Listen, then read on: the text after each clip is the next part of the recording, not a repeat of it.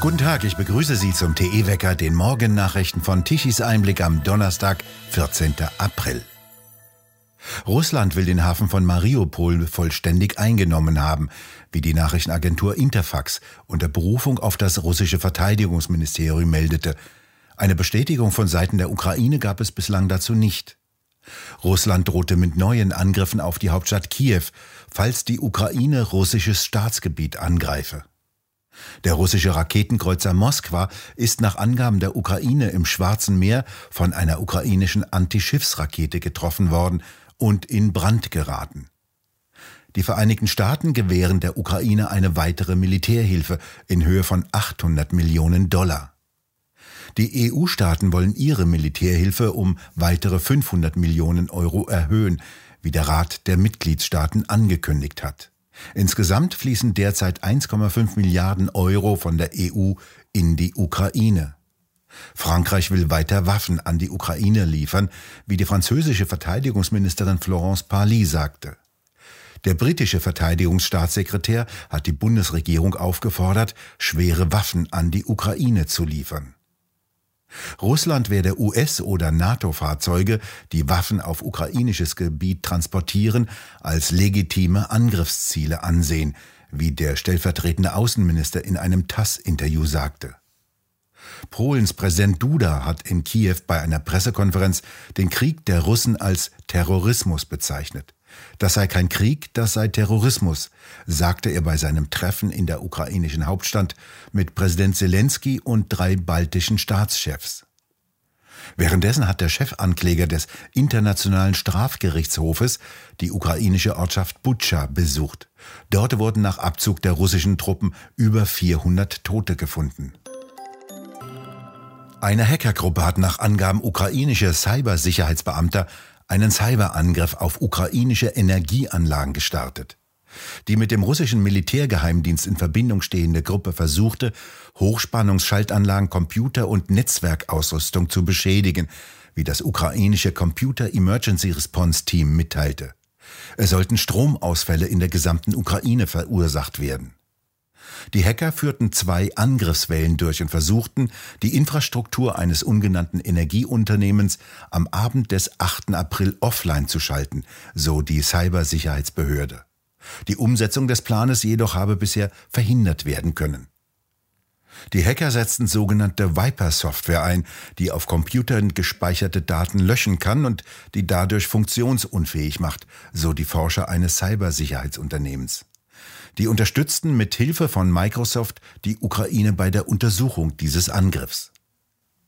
Die ukrainischen Cybersicherheitsfachleute sagten, dass sie in der Lage gewesen seien, die Angriffssoftware zu identifizieren, zu bekämpfen und zu zerstören. Es sehe so danach aus, als hätten sie großes Glück gehabt, dass sie rechtzeitig auf diesen Angriff reagieren konnten, so die Spezialisten. Die russische Regierung hat eine Beteiligung an den Angriffen bestritten.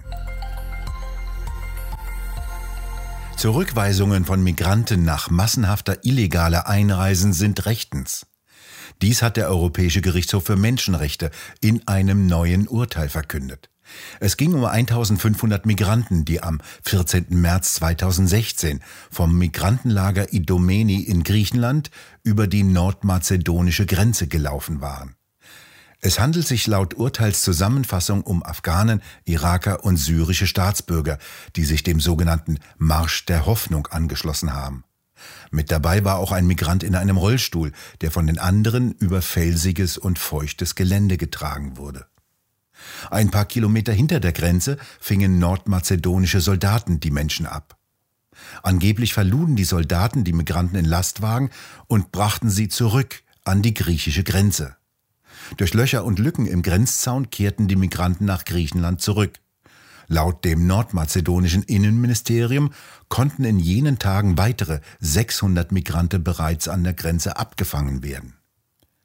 Eine Gruppe von Migranten klagte vor dem Gerichtshof für Menschenrechte wegen kollektiver Ausweisung. Unterstützt wurden die illegalen Migranten dabei durch N G Os, nach denen es monatelang unmöglich gewesen sei, in Nordmazedonien Asyl zu beantragen. Daher sei von einer illegalen Zurückweisung zu sprechen, die nicht mit der Europäischen Menschenrechtskonvention zu vereinbaren sei. Kollektive Ausweisungen ohne Bewertung der Umstände jedes Einzelfalles seien darin untersagt. Dem widersprach jetzt das Straßburger Gericht und wies die Klage ab. Die Preise landwirtschaftlicher Produkte stiegen im Februar um durchschnittlich zweiundzwanzig Komma fünf Prozent. Dies sei der höchste Preisanstieg gegenüber einem Vormonat seit Mai zweitausendelf, wie das Statistische Bundesamt am Mittwoch mitgeteilt hat. Pflanzliche Produkte stiegen um dreiundzwanzig Komma acht, tierische Erzeugnisse um einundzwanzig Komma vier Prozent an. Vor allem Getreidepreise stiegen besonders stark aufgrund hoher Nachfrage. Kartoffeln stiegen nach den Feststellungen der Statistiker besonders stark um siebenundachtzig Komma sechs Prozent an, weil es aufgrund der schlechten Witterung nur geringe Erntemengen gab. Der Preis für Milch stieg ebenfalls aufgrund eines geringen Angebotes um dreißig Komma eins Prozent ebenfalls stark an. Auf Seiten der Erzeuger stiegen vor allem die Kosten für Energie und Düngemittel stark an. Noch nicht einbezogen sind in diese Daten die Folgen des Krieges in der Ukraine. Die Bewohner Münchens wollen nicht auf den motorisierten Individualverkehr verzichten. Das zeigt jetzt eine aktuelle Umfrage aus der bayerischen Landeshauptstadt. Danach halten zweiundsiebzig Prozent der Befragten das Automobil für sehr wichtig. Der Münchner Stadtrat hatte das Projekt Mobilitätsstrategie zweitausendfünfunddreißig im vergangenen Sommer auf den Weg gebracht. Darunter war auch die Umfrage. Dieses neue Verkehrskonzept sieht vor, dass öffentlicher Personennahverkehr und Radverkehr vor dem Auto Priorität haben sollen. Ziel: bis zum Jahre zweitausendfünfundzwanzig sollen mindestens achtzig Prozent des Verkehrs im Münchner Stadtgebiet durch abgasfreie Kraftfahrzeuge, den öffentlichen Personennahverkehr sowie Fuß- und Radverkehr bewältigt werden. Eine Klimaneutralität solle bis zweitausendfünfunddreißig erreicht werden. Dann solle es keine Verkehrstoten mehr geben und der Anteil des öffentlichen Personennahverkehrs soll bis zweitausendfünfundzwanzig auf dreißig Prozent gestiegen sein. Vom einundzwanzigsten März bis elften April ließ der Stadtrat über neunzehn Teilstrategien abstimmen und das Ergebnis zeigt, dass die Münchner wenig von den Entwürfen halten. dreiunddreißig Prozent der Befragten ist das Thema Verkehrssicherheit sehr wichtig. einundsiebzig Prozent fanden die sogenannte Shared Mobility weniger wichtig und den Bereich Klima- bzw. Elektromobilität sahen insgesamt fünfundsechzig Prozent der Befragten als nicht wichtig an. Das Thema Radverkehr fanden sogar zweiundfünfzig Prozent unwichtig. Die Null ist nicht einfach nichts. In bestimmten Konstellationen ist sie wirkmächtiger als alle anderen Zahlen zusammen. Erstmals tauchte sie um achthundertsiebzig nach Christus in dem indischen Ort Gwalior auf. Eine Tempelinschrift zeigt die älteste bekannte Null in Brahmi-Ziffern, den Vorläufern der heute verwendeten Zahlzeichen.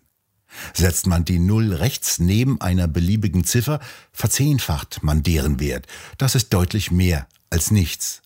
Teilt man nun jede beliebige Ziffer durch Null, landet man in der Unendlichkeit und spätestens ab hier beginnt die Wirkmächtigkeit der Null.